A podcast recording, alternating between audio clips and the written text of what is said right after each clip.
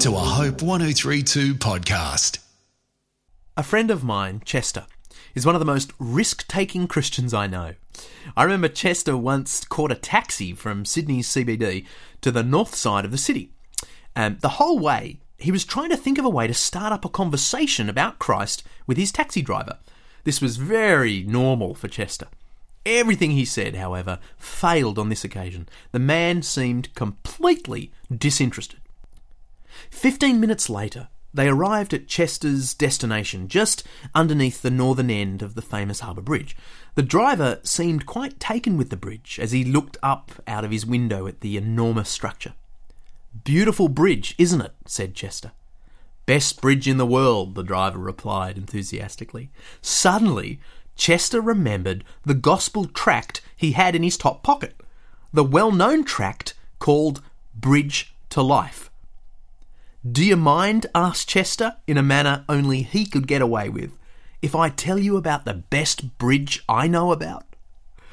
Now, I kid you not, for the next 15 minutes, Chester led this man through a careful presentation of Christ as the bridge between God and man. The driver soaked up Chester's every word and thoughtfully took the tract away with him. I suspect Chester could write a book entitled 101 Crazy Ways to Tell Others About Jesus. I, for one, would buy it. Well, last time we started to explore the role of the evangelist, and Chester is certainly one of those. I made three simple points last time. Firstly, an evangelist is someone given by Christ to the church for a focused ministry of telling the gospel to those who don't believe.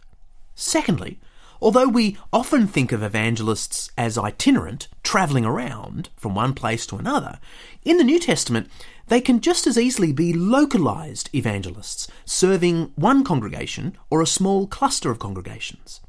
Thirdly, only some Christians are evangelists. I appreciate the sentiment of the slogan, every Christian is an evangelist, but it's not actually the way the Bible talks about the issue. Anyway, now I want to raise the obvious next question How do you determine who the evangelists are? It's sometimes put to me that because there's no real way of discerning evangelists from non evangelists, we might as well urge and train all Christians to be evangelists and just see what eventuates. Well, I appreciate the sentiment, but it seems to me we would never consider urging everyone in our churches to become Bible study leaders, or Sunday school teachers, or hospital or nursing home visitors, and so on. Why would we do it for evangelists? It's not difficult to find suitable people for these other ministries, and with a little thought and planning, I reckon the same is true for evangelists. Let me offer three tips for picking the evangelist. Two of them are simple guesses, the other is grounded in the scriptures themselves. Firstly, I assume that evangelists will be marked by a keen desire to tell the gospel to others. It makes sense to me that if Christ has given individuals to the church for a focused ministry of evangelism, and if he has appropriately fitted them out for the task, such people will want to perform the role. Of course, every Christian should be zealous for the salvation of others, but some, as I'm sure you will know, are especially keen to talk to others about Jesus. Think through your Christian friends right now. I'm confident you'll be able to name several who stand out for their passion to tell the gospel to others. Perhaps they are the evangelists. Perhaps it's even you. Secondly, I assume that most evangelists will relate well to those who don't yet believe. Now, this is guesswork on my part, I admit, but it seems reasonable to me that those given to the church for the express purpose of communicating the gospel to those who don't believe will feel relaxed with unbelievers, will enjoy befriending them, understand them, and so on. In some ways, this is no different from determining a Sunday school teacher or Bible study leader by observing or predicting how well the person relates to their respective audience. Do you relate well to those outside the church? Can you think of others in your church who do? Perhaps they are Christ's evangelists. Thirdly, and importantly, an evangelist will be clear with the gospel. I don't just mean clear about what the gospel is, hopefully that's all of us. I'm talking about clarity in outlining the gospel. This point arises directly from the word evangelist itself. You may remember last time I said that evangelist is the word euangelistes or gospeler. Now, a gospeler must be particularly able to explain the message plainly.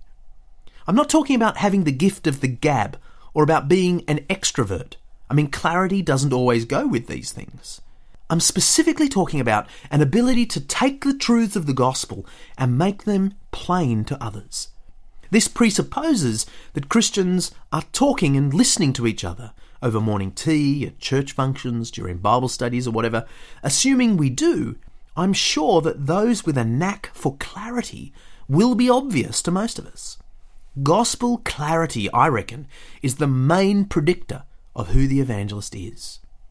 A friend of mine provides a good example of how all of these tips can come together to reveal who the evangelist is. Tim is a 30 something boat builder and a follower of Jesus for as long as he can remember. Over the years, he had helped out with all sorts of ministries youth group, Bible studies, holiday programs, and so on. He was a proven and godly Christian. In addition, it was clear Tim had a deep concern for and an excellent rapport with his non Christian friends. Now, I don't think he'd actually personally led anyone to Christ before, but he was the kind of guy who was always getting into conversations about the faith and was frequently bringing friends to church. On a hunch that he was just the sort of guy to lead people through the gospel message, Tim's church invited him to sit in on an inquirer's course run in the minister's home over five weeks. Tim was there to learn the ropes, to read passages from the Bible, and to offer the occasional personal perspective on believing in Christ. Everything he did over the weeks was crystal clear. He was not a preacher or especially extroverted. Tim is actually one of the most laid back guys I know. But when he spoke of Christ, he had a knack for keeping it simple, avoiding jargon, and addressing his words directly to his hearers. When Tim felt comfortable with the course material, he gave it a go himself. Soon he had a lounge room full of his own skeptics, spectators, and searchers. He did brilliantly, casually taking people through the life, death, and resurrection of Jesus, and winsomely urging people to accept the Lord. And some did. As a result of his first couple of Inquirer courses, Tim ended up with a sizable home group of new and almost Christians to follow up. He did so diligently throughout the rest of the year, grounding them in the truths of the gospel. This boat builder was clearly a gospeler, an evangelist as well. Congregations or clusters of congregations would do well, I think, to consider employing focused evangelists in their midst. Theological colleges could assist by providing a specialist training stream for those who appear most useful in this regard. Perhaps most importantly, we should all be on the lookout for people in our own congregations, perhaps even ourselves, who can be trained and utilised for a focused evangelistic ministry in our local area.